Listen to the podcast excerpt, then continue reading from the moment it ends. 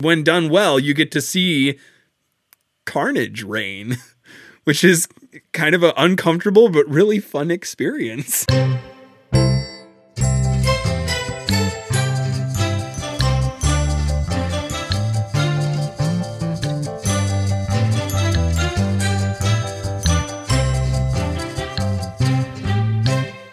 Greetings, everyone, and welcome back to No Script, an unscripted conversation about theater's best scripts. I am Jackson Nikolai. And I am Jacob Mann Christensen. Welcome back, everyone. It is a beautiful spring day where I'm at. Hopefully, it is beautiful where you are as well. So, I've just spent all day outside pondering the intricacies of the play that we're going to be talking about. Um, any any any words before we just like say what we're doing? This is this is a bit of a weird one for us. It is God of Carnage by Yasmina Yeah. Reza. It is a originally written in French but translated to English by Christopher Hampton. I don't know of other translations out there other than potentially like what the movie worked from and things like that, but this is the main copy of the script, the main translation that exists. Yeah.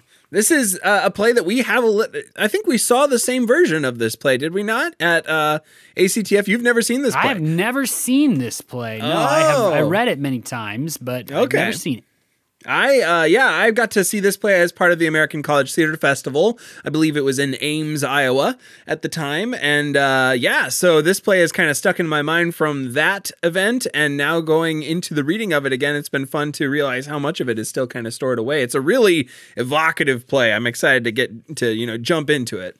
Yeah, it, it really gripping. You you follow along these four characters the whole way through. I'm sure we're going to talk about that. There is an LATW, uh, LA Theater Works audio version of this play, which is pretty good. You can buy for five dollars on their website. We're not, you know, we're not sponsored or endorsed by them or anything, but I do love the fact that there are audio plays being sold in the world of you know real qual- high quality scripts. So uh, please download that, listen to it. It's a really great recording. Before we hop into talking about the script, we do want to take a minute to ask everybody to go on over to patreon.com slash no script podcast. That is where you will find our Patreon page where you can become a patron of No Script Podcast. All it takes from you is choosing what amount per month you are willing to give to support the continuing work of this podcast. What Jackson and I do, we love to do, but it does incur some costs, including regular hosting fees and, of course, purchasing the scripts that we can't find at our local library. So we need some help to support the work that we're doing. There are several different tiers, several different monthly giving options. The lowest of them is just $1 a month. If all you can afford is $1 a month, that is great. That will help us immensely. Please go to patreon.com slash no script podcast and give us $1 a month to continue Just the work one. that we're doing here. Yeah, yeah, like Jacob said, just uh, head over there. We got some cool stuff going on over there, so hopefully we'll see you on the Patreon. The Patreon. Uh, well, let's jump in. Uh, we're going to contextualize this one a bit. This one has a bit of a fun story uh, in comparison to some of the scripts that we do. This play was written in France in the French language by Yasmina Reza. Um, it had a couple of uh, productions over across the pond from us, as it were.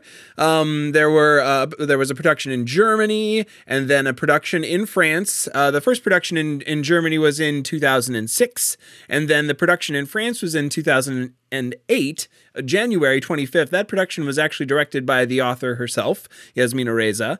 But then uh, just two months later, the play had its uh, West End premiere in England. So it, clearly the two were kind of in production at the same time. So that's kind of a cool history there. Then in 2009, there was the, uh, or I'm sorry, in 2008, the uh, the production that was in London was the translated version. So this play has kind of two authors in a way. There's Yasmina Reza who wrote it in French, and then it was translated by Christopher Hampton.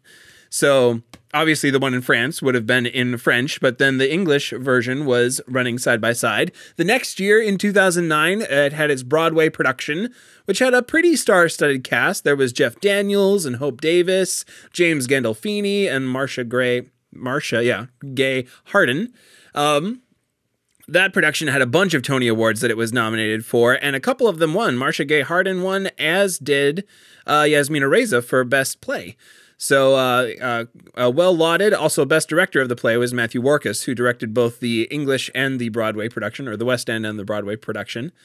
The other uh, instance that you may have seen this uh, play was in a film just called Carnage, which was a 2011 film, and that starred Jodie Foster, John C. Reilly, and Christoph Waltz, as well as Kate Winslet in the roles of this play. So it's it's had quite the life, and it continues to be done. Uh, just recently, the summer season of 2018, it was done at the Theatre Royal in Bath in England. So this is a, a, a storied play in many circles, and uh, just kind of interesting that it, it's had this journey through two languages and uh, different types of productions. Yeah, like you say, really storied, really star studded history for only being about 11 years old. This play is, it's just got those it's it's got a sense of being so gripping and I don't know. I think that playing the characters to actors even of the caliber of people like Jeff Daniels or uh, Christoph Waltz. It's there's a sense of really stepping into I don't know something in a journey that's enthralling to be on to walk into one of these four yeah. characters. Mm-hmm. So the play follows two couples, the Raleighs and the Novaks. So just bear in mind as we go through, we're going to be talking about the English version of the play. These yes. characters have different names and uh, even slightly different, you know, uh, cultural contexts depending on, on, where the play is done. Here they are the Raleighs and the Novaks, and uh, the Raleighs are Alan and Annette. Excuse me, Alan and Annette. And then the Novaks are Michael and Veronica, often referred to as Ronnie throughout the play. So two couples. The premise is really very simple.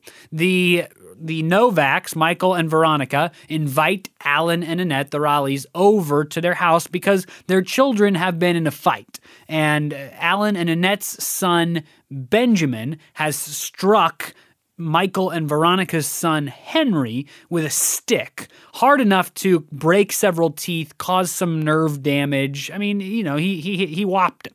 And so they have invited the the the, the victim party have invited uh, the the parents of the attacker over to discuss what went on.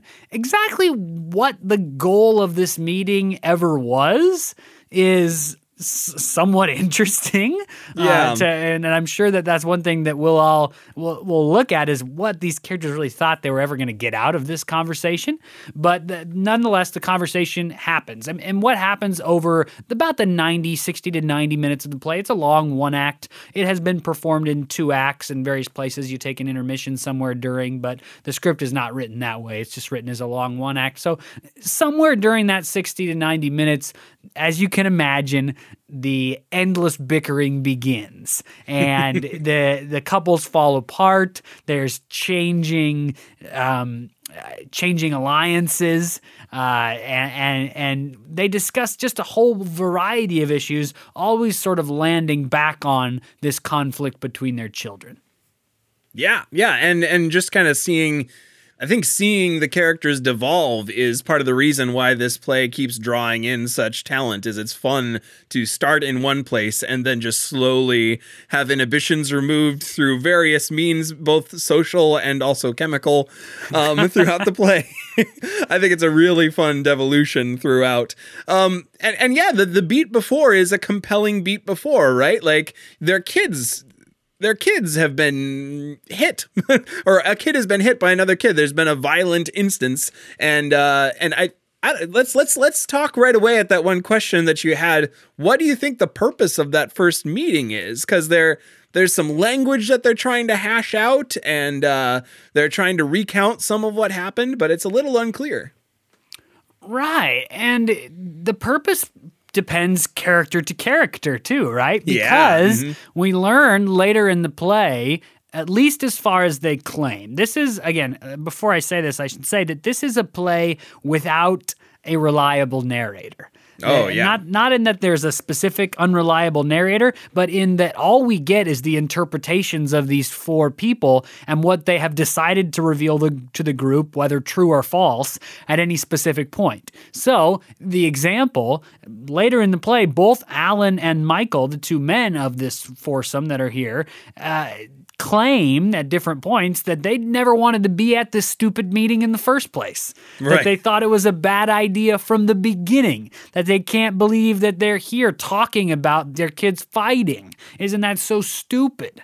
Now, who knows whether they really expressed that to their wives in the way that they claim they did and as clearly as they claim that they did but they michael and alan at least later in the play claim to have just been drug along to a meeting that they never intended to be at but then you know michael's such a good host he takes so such good care he really sets out to make the raleighs feel at home he's often on their side against his wife in a in a very odd way it seems to me that the person with the most clear aim, the most clear ambition through the whole thing is is who? I bet we'll say the same person, Jackson. Who do you think walks into this with the most clear idea of what she wants? I think it's Veronica. Veronica, right. Yeah. And, and I don't think anybody who reads or interacts with the script disagrees with us there. She's the one that really seems to have spearheaded and organized the whole discussion.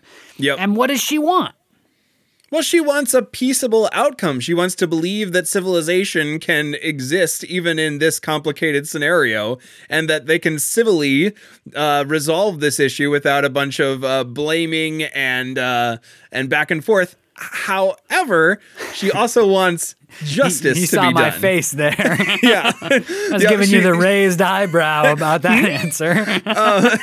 However, she also wants uh, some justice to be done. Um, she she is firmly in the belief that her son had nothing at all, nothing of the wrong on his side at all.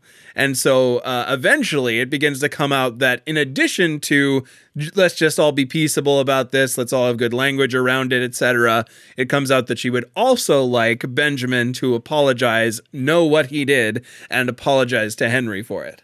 Right, and that's all maybe the spoken level of what Veronica is after. She she expresses very fluently, very elegantly through the whole thing that she's a person that believes in these sort of we can sit down and talk this out. We're reasonable people. We're in control of our impulses, unlike our children. You know, we have the ability to solve this kind of a problem like real thinking human beings. At the same time, she also expresses that she wants Benjamin to be punished in some way. She mm-hmm. wants Benjamin to apologize. She wants there to be a spoken sense of her son as 100% victim and Benjamin as 100% perpetuator, which is a tough thing to demand when Right. you also want a peaceable outcome. yeah. But then there's another level, a less spoken level of judgment, parental judgment. There's a sense mm. that Veronica also wants Alan and Annette to recognize their own shortcoming as as parents, as proved by this in, uh, this incident. Yeah, absolutely. There's a lot of um she kind of questions them as to does he know that he did something wrong? Have you spoken to him about this? Will you you should be there when he apologizes, right? You're planning to be there, right? Like parent your child. your child is a menace. um, she doesn't say that to their face, but when they're off stage, she she will says to Michael, "Their child is a public menace. They need to care more about this." So I absolutely agree that there's some definitely some judgment against their parenting style. How does how does that balance out though? Because the I, I think of them as the A's. It's the way I can keep them straight in my head. Alan and Annette, um, uh, both uh, kind of find out some stuff about Michael and Veronica throughout the play too. That begins to damn them uh, as parents as well. Well, both the married couples suffer some fractures in their marriage, or perhaps the the existing fractures are highlighted by the Yeah. encapsulated tense situation. And so, what Alan and Annette, while they have their own trouble, some of their journey is witnessing Veronica and Michael, who right at the beginning have tried to sort of frame themselves as the reasonable, perfect, conscientious parents, right? We're the our son was hurt, but we're inviting you over. We just want an apology. It's okay. Hey, children are children, but we want to make sure it goes on all right from now on. We want to work this out. There's this sense of moral superiority right away. And really in the first few pages, that's that's hit even maybe a little heavy-handedly. The sense that the the power structure is Alan and Annette are guilty by association of their son, and they've been brought by the good graces Right. from on high of mighty Veronica and Michael into their home, welcomed and saved from their sins. Yep. But And what fed Yeah, hospitality. and fed, taken such good care of. But what Alan and Annette witness is that Michael and Veronica are not what they claimed to be. They first of all, they're not really even on the same page about the events that occurred. Yeah. Mm-hmm. Yeah. Because well, because that is even kind of subjective, right? Like some of some of the time they're they're kind of giving a glowing testament to Henry, who they they are saying Henry didn't want to give up anyone at all. He didn't want to be a snitch. He he he, he wouldn't tell us who had hit him, and then we drug it out of him. I think Michael is saying that if I remember correctly, but both of them are kind of going back and forth on it. So that's the one side of it is that they that they that their son is like this idealized boy who even when struck in the face with something will not give up the one who did it to them. but they themselves have got some parenting qualms. the most obvious, the one that runs throughout the play, perhaps one of the images that you would remember if you saw the play and took it with you, is Michael's uh, prior to the play transgression. So there's several events prior to the play end up playing into the action. One of them is that Michael has brutally murdered. uh, or abandoned, perhaps, Abandoned, is yeah. more accurate. The family hamster.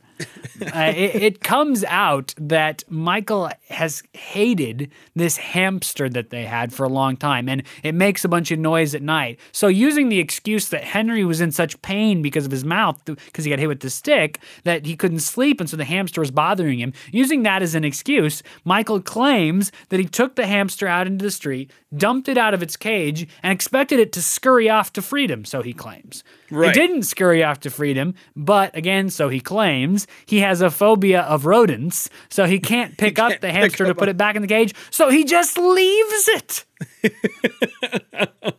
And then the next morning, he like lies to his kid about it, and eventually it comes out that yeah, I left it in the street, um, and it wasn't there the next morning. So underneath it all is this this uh, kind of currently running argument that they have about what he did the night before with the hamster because it's still very fresh. Their daughter calls at one point and is very broken up about the hamster. Yeah, actually, it's the final beat of the play. It comes Yeah. back at the at the final moments. Is the daughter calling just distraught, and, and this is a, a different child than the one that was involved in the altercations.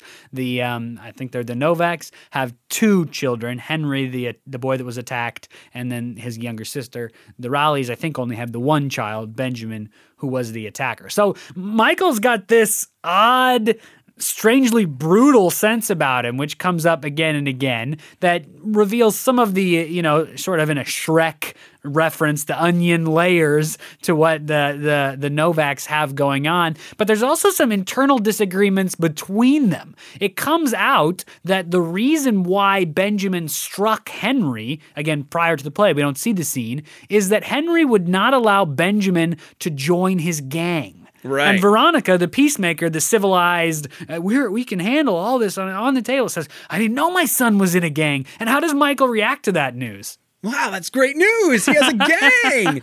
Man, I had a gang growing up. To be the leader of my gang, I had to knock out this one guy who he like goes into this story about how he had to fight someone completely counter to the the the way that the Novaks, led by Veronica, are trying to lead this discussion, right? Like they're really wanting to play up that this is not the way people behave anymore. And they're trying to play up the violence of it, right? I mean, Right. several times throughout the play, they emphasize the physical, bloody result, the the the actual injuries sustained, in a way to mm-hmm. highlight that there was violence done. But then Michael says. Violence is great. When I was a kid, I was beating people up all the time. beat them to a pulp. yeah, no, he absolutely has this understreak that begins to materialize more and more. And part of it is how much of an annoyance the other couple is to them. Um, both to both of their goals. Um, I think I think Michael would just like this to be done. Veronica wants this to be done well. Both ways, both of those goals are opposed by Alan and Annette. Um, uh, Alan spends mm, a good chunk of the play. I don't know if you could give it a fraction or not, but a good chunk of the play talking on his cell phone. Um, the, yeah, the- in, in what ends up being really the only major subplot. There's Mm-hmm. a little bit of a plot that goes on with Michael's sickly mother. Yep. But other than that, the, the the whole 60 to 90 minutes is these two couples having a discussion, except for the major subplot, which is Alan and his cell phone. Yeah, and there's this there's this whole thing going. He's a lawyer for a bunch of different people, but he's the lawyer for a pharmaceutical company that is just getting back word that its drug. Uh, uh, I forget the name of the drug, Maybe but um, Androl or something like that? Yeah. Something. it's starting to have some people give feedback about some negative side effects like dizziness and uh, Well, lack. well, starting to.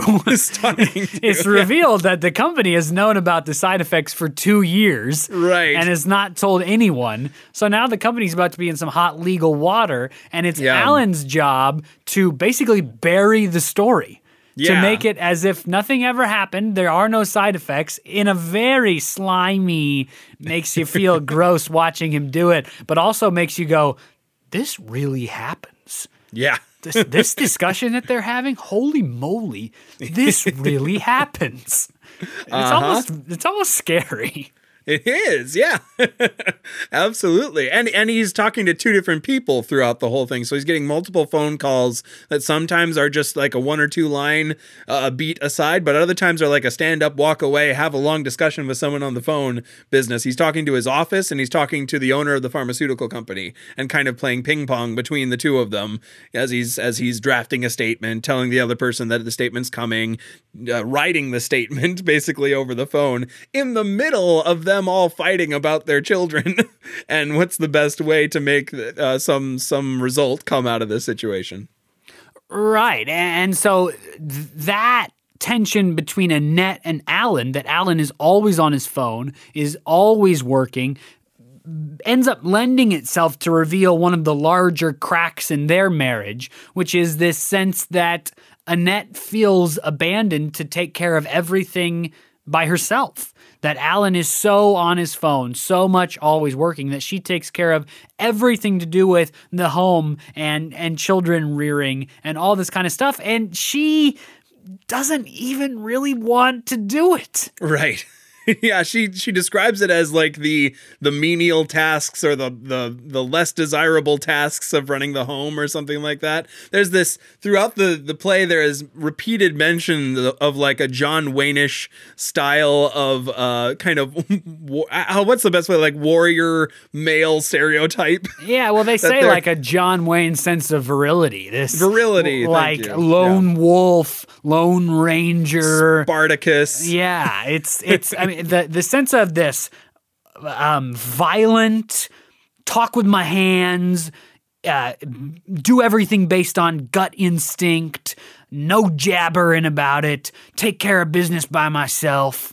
Uh, that that sense of that as the ideal masculine figure really r- rings throughout the whole play, embraced nearly wholeheartedly by the end by both Alan and Michael and Annette. Yeah.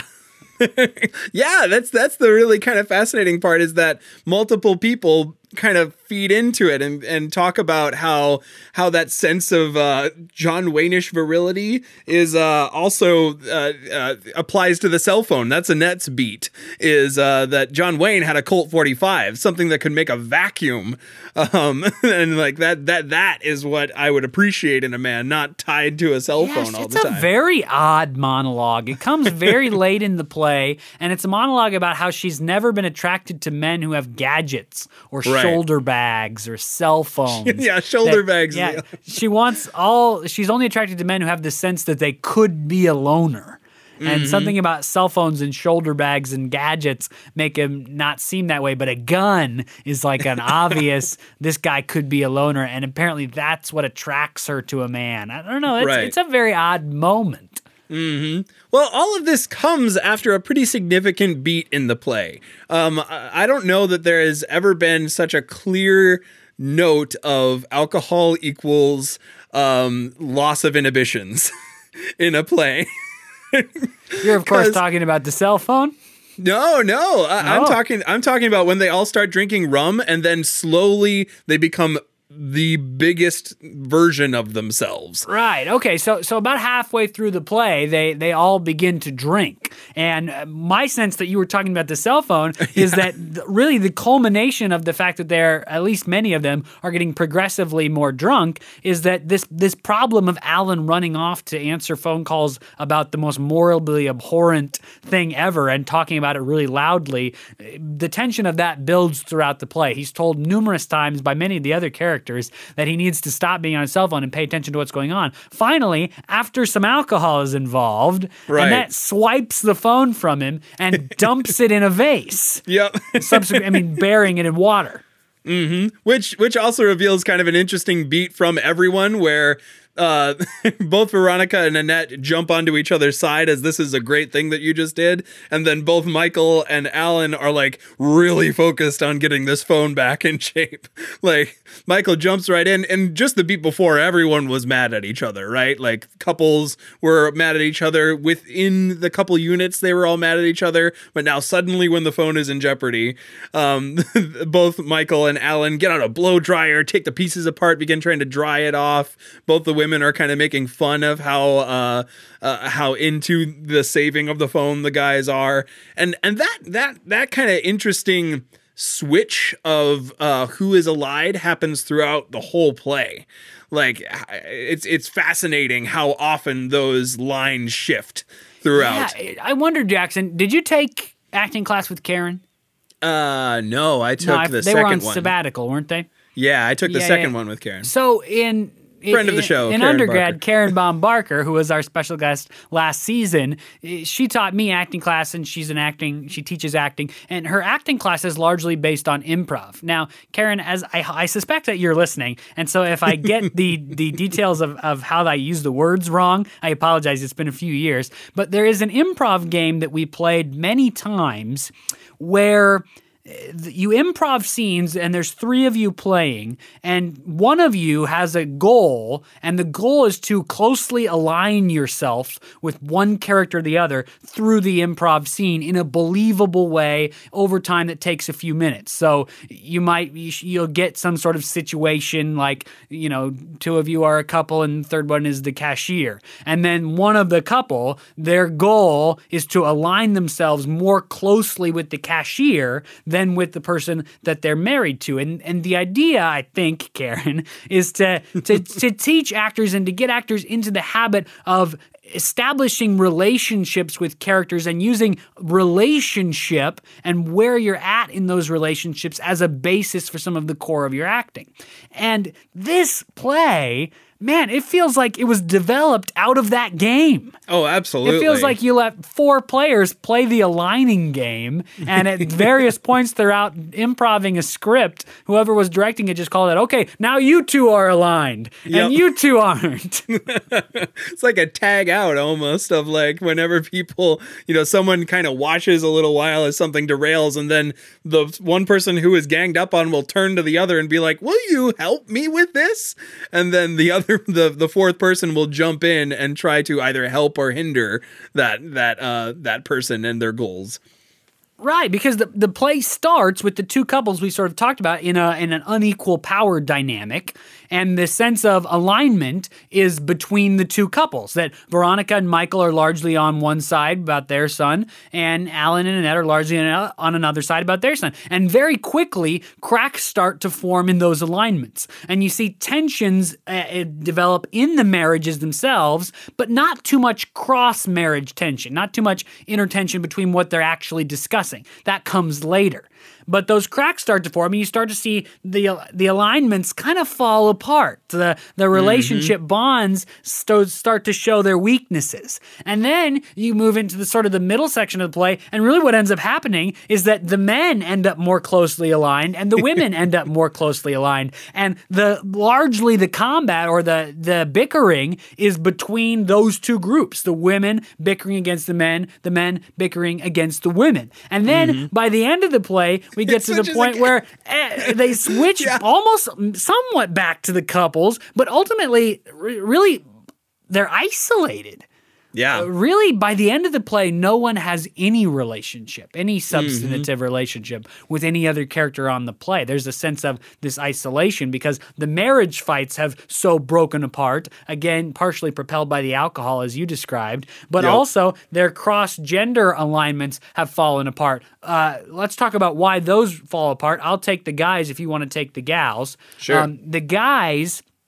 Michael and Alan, again, kind of towards the middle of the play, they start to become closely aligned as the conversation turns towards kind of gender politics, kind of uh, responsibilities in the family. Um, the, discussion turns away from the two boys for a while and sort of towards the present moment, almost in a philosophical sense. And the guys sort of end up on one side of that debate. But we've described how Alan's law firm is um, uh, uh, they're they're trying to cover up the side effects of this pill. Uh, I think it's Antril, but I might be wrong about that. And Michael has gotten a few calls from his mother, who's ill. And a little ways through the play, he learns that she has been prescribed this medication.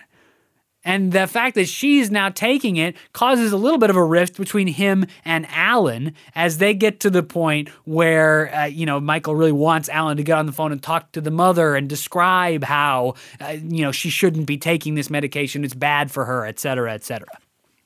Yeah, yeah, and and and eventually, yeah, he gets on the phone. Annette tells him to hang up, and within within that next very short beat comes the kind of uh, dissolving of the ally of the two wives. They Annette kind of drops at the at towards the end of that that scene is uh she says for the first time out loud it's been alluded to before that she says there's probably wrongs on both sides and that Henry is not as innocent is not really innocent in this. And Veronica will not have that at all. She like grabs her purse throws it at the door begins breaking stuff. Uh, Annette says that she's like attacking her and and asks Alan to come and help and defend her. Why aren't you defending me.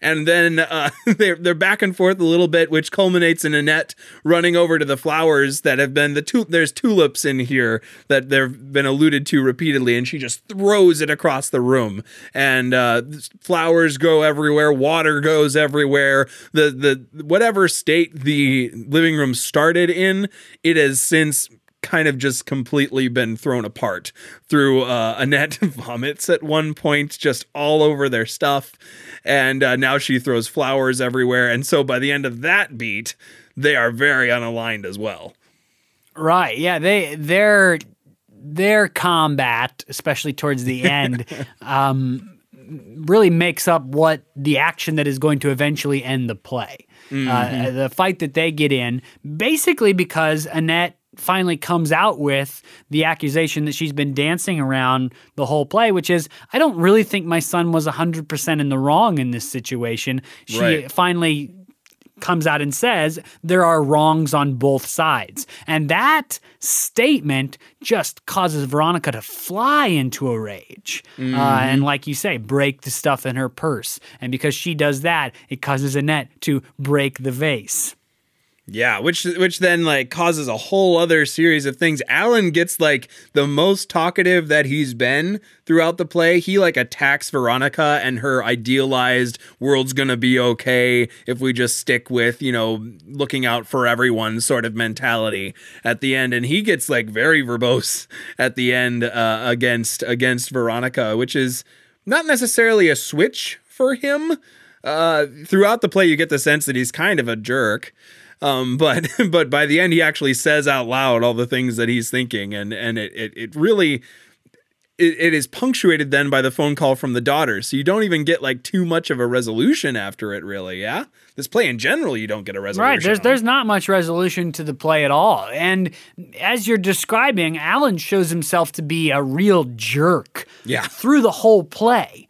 He he's constantly talking on his phone, ignoring everything. He's in the midst of this morally outrageous cover up Yep. that we as the audience in that fly on the wall realism sense well not realism we'll talk Not- about not- that not in realism. that fly on the wall sort of voyeuristic look into these it falls apart of their of you know of their lives we watch him do that and so we i think we know from beginning to end that alan is a jerk Yeah. you know and not only all of that but he also says things routinely like annette i'm doing you a favor by being here Being this here, is yep. your job not mine and you it's know. clear that he doesn't like Benjamin. Um, do he- any of them like their kids I don't know. Does anyone besides Veronica legitimately like the fact that they have a kid? The answer Right.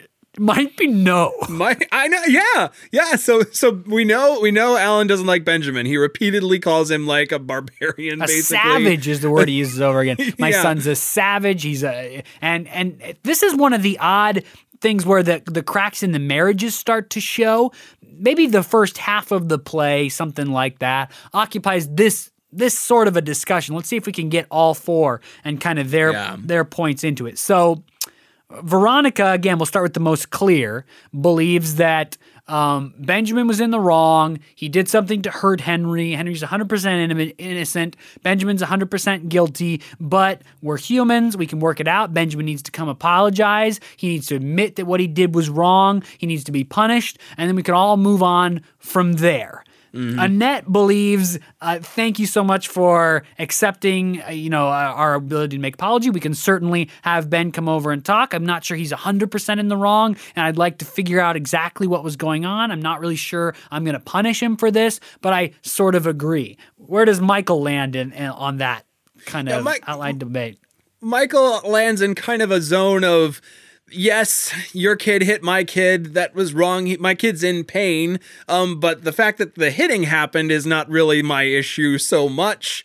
Um, Yeah, he- he's like he's he's fine that there is fighting happening, but some wrong was done. He's here because Veronica kind of made the situation happen, and so he'll fight for it, I guess. Yeah, he's sort of apathetic about the fact that it actually happened. Yeah. For the most part, he maybe has a little bit of stake in the fact that uh, Benjamin hit his kid with a stick rather than just like having an open brawl like he used to yeah, have when he an was agreed upon brawl like that. Right. That that is brought up a couple times. Is that his his time when he beat the kid to a pulp? There was like a "we will fight" beat, and that made it honorable instead of like you know someone had a weapon was armed with a weapon. Furnished with a weapon, there was there's a whole back and forth about what kind of language to use around that.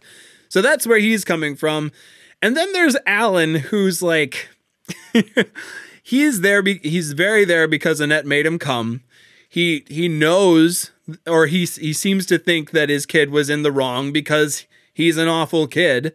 And he doesn't really care that it happened. He wants a resolution.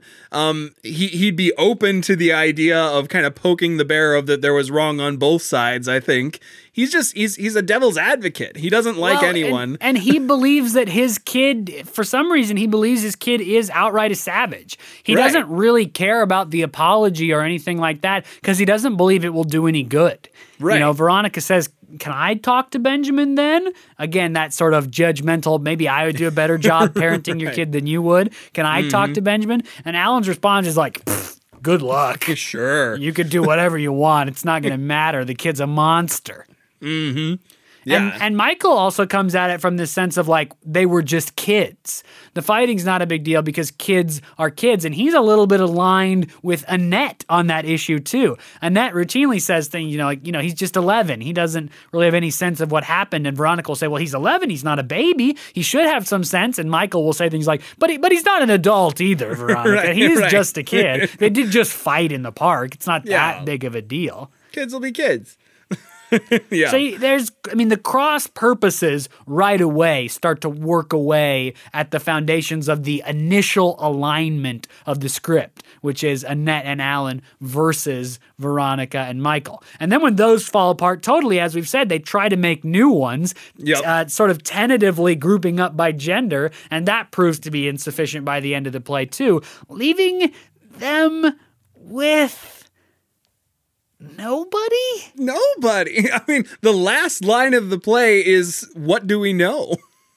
Yeah, the the last beats of the play are uh, Veronica's uh, thrown uh, Annette's purse around. Annette is upset that Alan won't defend her and stop Veronica from doing it. So Annette has called them both Ma- Michael and Veronica monsters. She's smashed the vase on the ground. She says, "Alan, we're getting out of here." Alan goes to pick up the mess that Annette caused, proving Yep. that he's not really aligned with her. Right. Michael Yep, says, "No, don't worry about it." But he's also accusing the women of being totally crazy at this point, including his wife, who he says rum, yeah, you know, you shouldn't be drinking rum like Yep. this, makes you mm-hmm. insane. He's got this hamster thing that Veronica's clearly upset of him about. Yep. And, then that's the where the calls. play ends. The daughter Yeah. calls. And Michael tries to save it, right? Yep. Yep. And and and yeah, so Veronica's on the phone, she's talking to him, she says it's gonna be okay. Michael, she hangs up and Michael's like, that creature's probably, you know, eating somewhere, it's gonna be fine. And Veronica just says no. because she's really upset with him for the hamster thing the whole way through. That's Mm-hmm. another situation in which they're not aligned. Veronica thinks that he was in the wrong for that. Yeah. And so the marriage alignments are broken and the cracks have been shown to be full fledged. The uh, friendship or gender alignments that they tried to form in the wake of the falling apart of the other ones have absolutely crumbled to pieces. Mm-hmm. And the characters are left uh, isolated. Yeah. And I'm interested, Jackson. I mean, so what is this play about? I mean, I don't, I don't care that the two fictional boys may have hit each other. You know, Yeah. that doesn't matter to me. It's so it's not about that. So what mm-hmm. is it actually about? It, what is there? Is there a deeper access point to what makes this play done so repeatedly by so Right. many high caliber people? I think it has something to do with the society argument. It's primarily Veronica's argument that uh, Western society needs to exist within these structures, and she's very happy with Western society, thank you, and so she wants to uh, exist within them. But then uh, underneath it, I mean, the play is called called the God of Carnage, right? It's it's it's it's about this kind of savagery that rests on the under the surface of all of us, and uh, and and the commentary on our ability to be civilized human beings, and when and if and when it breaks down, what are we left with? what what remains of our relationships, our alliances. Can we function in this society that way? Um, and so so that that for me is a big theme throughout. That's why I think that beat with the alcohol is so uh, so on the nose. Is that from that point on, all of their you know inhibitions, their societal inhibitions, begin to be removed, and they fight much more fiercely and personally after that beat. You get to see what is under the surface of these societally nice people, and they just are reduced to their motives and and how they want to accomplish them and I think that that tension, uh, allowing to see how they devolve, is why it's exciting for actors and why it's really um, uh, what's a, a beat above exciting for the audiences to observe. Is you get when when done well, you get to see carnage reign, which is kind of an uncomfortable but really fun experience. Yeah, so the the title comes from a line given by Alan. Uh, midway, more than midway through the play, Alan and Veronica have a sort of back and forth about whether things like this can really be solved by talking, whether anybody is actually out for anything but themselves, how big of a deal is it that any of these parents actually care what their kids are really doing, et cetera, et cetera. It goes around and around kind of about that stuff. And somewhere in there, uh, basically as a response to Veronica's judgmental, controlling sense of like, we we are like you said we're part of the western civilization. We handle these things civilly. We don't need to fight. We can control our impulses no matter how bad they are. We can be real um, we can be real kind and real conversational even when it's not our instincts. We can rise above our animalistic neanderthal nature. Yep. and she says all this and alan's response is and and I, I, this is quote close to a quote. I may not have it exactly right but he says well i believe in the god of carnage Right. and he goes on to describe the sense that violence destruction carnage has reigned since the beginning of time yep. And manages to try to reclaim the term Neanderthal. um, trying to like make it a good thing that he's Neanderthalic, um, which probably doesn't actually work by the end. But yeah, exactly, exactly. That's that appreciation for the the uh, the more animalistic tendencies of humanity is is kind of at at at um, is is what's being discussed. I think at a deeper level, but that's so, just my so opinion. where so where does that come out in all of these characters? The, the most obvious, perhaps. Um, example of that is in Michael. Uh, Michael has, as we've sort of described, been kind of a voice of reason through a lot of the play. Uh, Veronica maybe tries to frame herself as the voice of reason, but comes off really unwilling to meet in the middle. She Right. wants to pretend like we're meeting in the middle about this, but ultimately have Alan and Annette kind of come and bow at her feet for her forgiveness. Right. And Michael seems far more uh, subdued and understandable and willing to negotiate than she does, partially because he's the one that really seems interested in hospitality over the guests. He's willing to be on their side sometimes. So he's kind of been a voice of reason throughout. Uh, d- various things push him and push him and push him farther throughout the play, a lot of them from Veronica rather Yeah. than Alan and Annette. And eventually, he has a line where he says, "You know, my wife has dressed me up as this, uh, you know, this niceties liberal, but I'm a Neanderthal. That's who I am. I'm a Neanderthal." And then, even later in the play, he uses a really vicious slur about Africans because his wife is writing a book about uh, the, the tragedy in Darfur, and he says, "You know, your time with these, you know, racial slur has driven you insane," or something like that, and Right. really reveals something about himself. Yeah, yeah, he he absolutely uh kind of gets uh, that that stripped away from him. That like middle middleman reconciliation person is stripped away. He also like hates being a family person. He he uh, throughout especially towards the later part of the play he says kids are awful. Uh he doesn't he doesn't uh marriage is the the kind of classic joke but really biting at this stage cuz he's been back and forth with Veronica. Marriage is the worst joke uh, worst curse that God ever gave humans or something to that effect. So yeah, he so that gets starts to starts to come out of him. I think And, Veronica and also, he has this. sen- He has the whole thing about how kids, just based on who they are and what they are, drive us insane. They drive us to carnage. You know, and Right. and, and Alan agrees with him at that point in the script. Yep. yep. So then So I that's think a Michael. that's Michael, and then I think Veronica has uh, uh, a beat of it's it's a smaller beat, but she starts as trying to be really reasonable to an extent. She's she's the the uh, the one who is guiding these proceedings forward, and by the end, she's throwing stuff and kind of yelling and making fun of Annette for trying to get Alan to defend her. That that I, I see that one as a bit more uh, linear beat uh, from ordered to chaotic um, for for her. What do you think though? Is there something in there that I'm missing for Veronica? Or? No, I, I don't think so. I think the the key beats for her are that the her descent into carnage, some of it circles around the accusations about Henry, right? I mean, what eventually drives her Yeah. to violence is the accusation that Henry could be anything but the perfect son that she raised him to be. Right. Right away, one of the first moments where the the veneer really breaks for her is when they- they're eating this dessert, and she's described the recipe to Alan and Annette, and Alan makes a joke like, "Well, I'm glad we at least got a new recipe out of this." and there's this, you see her, you can sort of see the, the glass crack a little. She Yeah. goes, Well, I would have preferred it hadn't come at the expense of two of my son's teeth. yep. yep.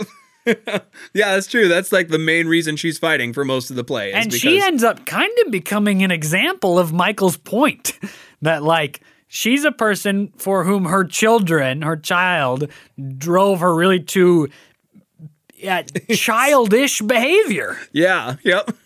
a whole other side of herself.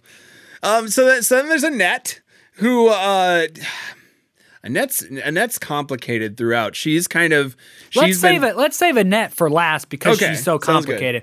Alan's easier, uh, right? Yeah. Because he's the one of the four that kind of admits it from the beginning. Right, he already really- worships at the throne. he, he really doesn't pretend to be very nice about anything whatsoever throughout. yep. you know, his and this is a great example of that. What's his first interaction? What's his first line? Do you remember? No, not she, the top of. Veronica is reading her uh, their their account. The play begins by Veronica reading out loud the written account that they're making. For what? I have no idea. Maybe Right. to submit to the insurance company. I mean, there, there's not going to be yeah. police involved. We've made that's been very clear through the whole play. It didn't happen at a school, so they don't need to turn anything into the school. So why they've created a statement, I don't really know. It, Yeah. honestly, it kind of seems like a power play because Yeah. they both go, "You'll be crafting your own statement, of course," and Alan and Annette have no response to that. Uh, we we we needed a statement. what do we what do we need? Okay, sure. I, but if I- if I was forced to justify it, it's probably to submit to the insurance company. yep. But uh, in in any case, the statement says that Benjamin was armed with a stick. So that's the first line. Is Veronica reading the statement, and Alan's first line is a confrontation. He's a lawyer, right? He's lawyerly, and he immediately leaps in. He leaps away from Annette, who's very much in that low power ranking place, right? Very much in the thank you for having us over. Oh, I'm so sorry my son hit your son. Oh, I'm so glad you're so nice that we can work this out. And Alan has leaped into confrontation. He immediately goes, armed? Do we, do we really need to use the word armed? He wasn't armed. He's was 11. armed. It was a stick. Mm-hmm. Yeah. yep. Yep. So they settle on uh, furnished. Furnished, I think yes. Yeah. The, and I think in the movie they use carrying, which I sort of wish Hampton had gone with. It's it, it rings a little truer than furnished. Yeah, yep.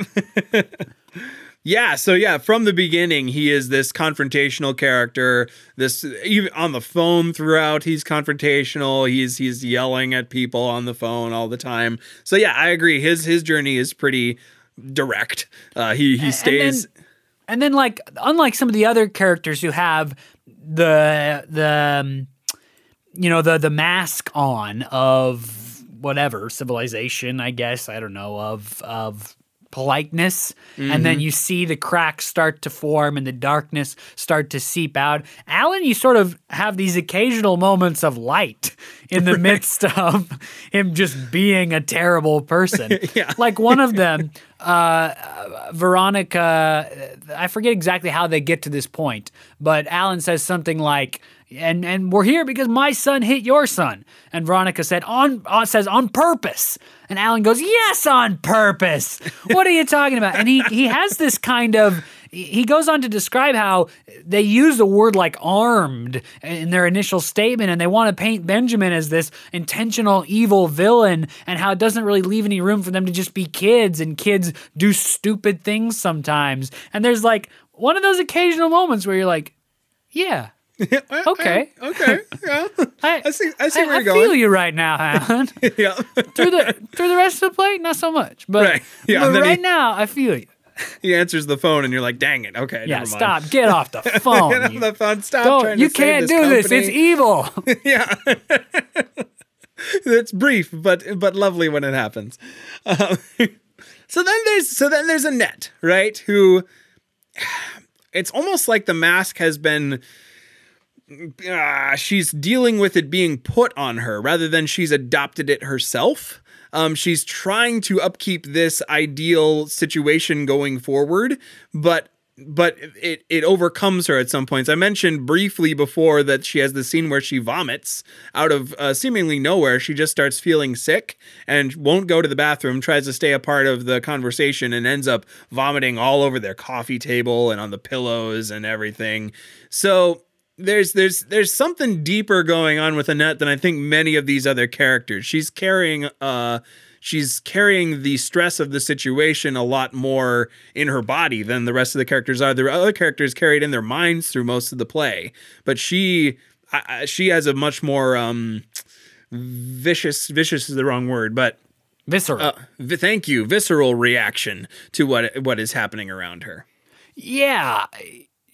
One of the characters describes what she's having as panic attacks. That's that doesn't quite ring true 11 years later now that we have more understanding of what panic attacks look like. But I think what what the playwright was trying to have the character suggest in language that seems a little dated is the idea that the the compulsive vomiting is related to some sort of deeper mental trauma. And if you know if you follow it throughout, you'll notice that it happens when the moments where Alan has abandoned her to do something morally repulsive and she's left with the weight of his negligence and her what she has to carry of the family, that's the moments in which she starts to feel sick and vomit. And it actually happens a couple times throughout the play. Uh, she feels sick for a while related to all that. Then there's something goes on with Alan that, that actually causes the vomit. And then later on in the play, she spits up bile again related to the exact same thing. So the sense that she's been forced into wearing this mask of the perfect wife, right? Of uh, I'm going to handle the children and take care of things. She says she's in quote unquote wealth management, and we learned that the man the the wealth she's managing is just Alan's wealth. Right. Yeah. And so she, maybe unlike the other three characters, does not really have a choice in choosing to wear this specific mask. And actually, in that way, she's more aligned with Michael, right? Because Michael's been forced to wear this mask just for this meeting right now.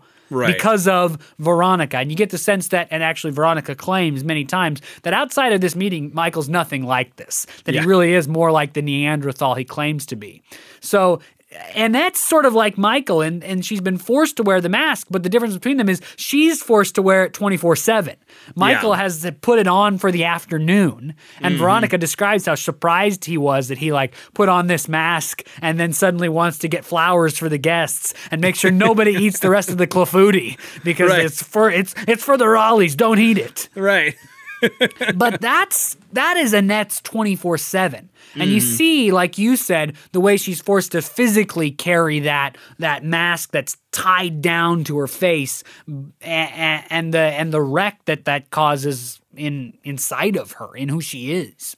Yeah, it's it's interesting that we found our way to describing it as masks because the production that I saw had a very prevalent mask right on the like the uh, chimney of the fireplace. Throughout it all, there was this large kind of tribal mask hung atop it. So that was the the very prevalent visual image for me throughout the play was over this all all of this as all of their masks devolve is this mask above that is kind of watching them, the god of carnage, if you will, above them watching them. Right. And so as we describe these four, you you get a sense of the spectrum, right? Veronica is somebody who believes in the mask, believes that the mm-hmm. mask can take over who we are, can push down those darker impulses, and we can become the mask we pretend to be. She's on the way that end of the spectrum. On the far other end of the spectrum is Alan, who believes that the mask is a piece of garbage and we should be what we want and work for ourselves 24 7. It's all about us. And then in mm-hmm. between them are these two people, honestly, and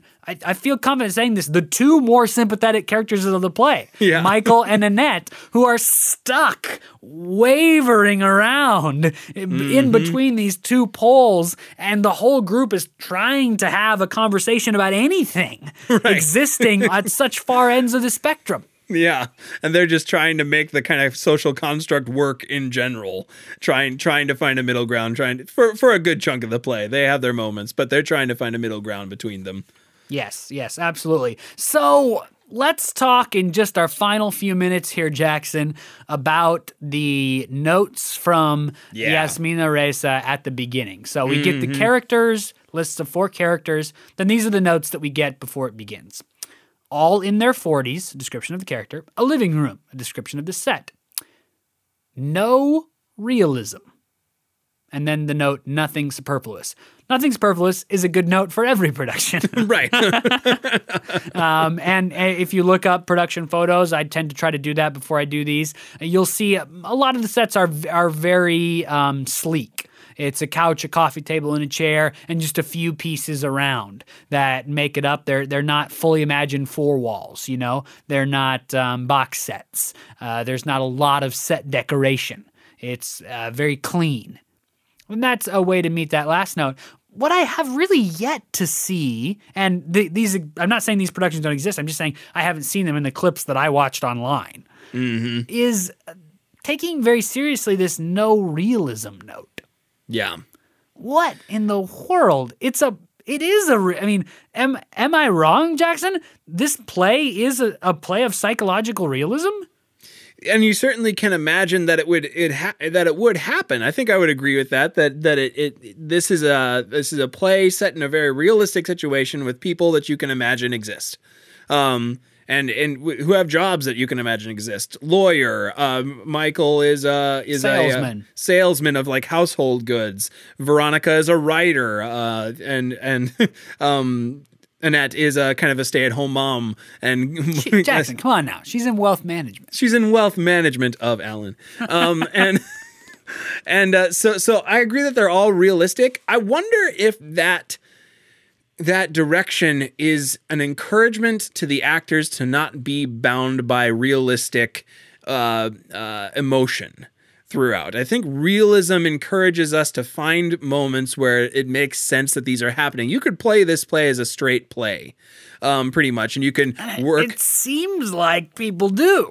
Right. It could, yeah, absolutely. But I wonder if it would be more interesting to find the moments where you add in a little bit of the absurd to these conversations. Find moments where you interior interiorly, I'm going to say that, um, within the line, find a place for the motivation to break through in your volume, in your cadence, in your actions, in in the bodies of the actors. I think for for me there there are definitely scenes where you could allow yourself to crank to 11 as an actor and and in in situations that you maybe wouldn't. As a parent for instance you wouldn't want to ever crank to 11 but even before the big fights in here start i wonder if there's instances where they are just so committed to their motive that it drives them to something uh, more evocative. Yeah, I, I don't disagree with that. I think that honestly, the the use of repetitive action throughout the play, Michael's cell phone, the use of unbridled and out of the blue violence Yeah. at times. There there are moments where the the sense that we are just watching a real life situation cracks a little and you say you know this is this is a different kind of world that's commenting on our world a little bit. I have heard the play described as a sort of comedy of manners um, that in the same way that like the importance of being earnest from last week is somewhat mocking and commentating on in, in that sense english you know uh, the english elite the Yeah. english wealthy this play is a comment on the you know suburban families right yeah middle class the veneer of politeness that suburban families wear in their interactions with each other and makes fun of. And the play is very funny, especially when you listen to it, listen to that audio production or go see it. It's very funny. And you can see how it is making fun of and commenting on those same sorts of social norms and niceties that something like the importance of being earnest did. And Yeah. in that way, it it breaks out of a little bit of that sense of psychological realism into commentary. Mm-hmm. Yeah, yeah, I, I agree with that as well. I think this play has a has a lot to say about that. You almost imagine I, I can easily imagine this being like a Beckett play with Yes. a couple a couple differences thrown in. Um, like you, the lines would make less sense in the Beckett play, but because th- this is a pretty linear set of lines, you can follow the argument throughout. But I think like this situation, these people roving around the room and and you know throwing up on stuff and throwing things around, taking things apart. A dryer is running loudly throughout a good chunk of this play. It reminds me of absurdism, and I, I think you you could lean that direction just a little bit and get quite a different result from realism out Right. it. I think I, this is the kind of play that you potentially could have a really remarkable production leaning hard away from realism. You Mm-hmm. know, there's the you said Beckett, so there's the Beckett play with like the head sticking out of the the urns or the trash cans or whatever. yep. I mean, you could imagine sitting four actors in four chairs facing the audience instead of each other and Ooh. playing the whole play. Yeah. And I mean, something like that, because of the nature of the script, it, it, it, it reads like a straight play. But once you, I think, I think the note from the playwright says if you allow yourself to imagine that it's not that, you're going to discover a whole different world in this play that's going to mean a lot more than you just playing this as a straight play, right. Mm-hmm. a straight psychological realism play. Yeah.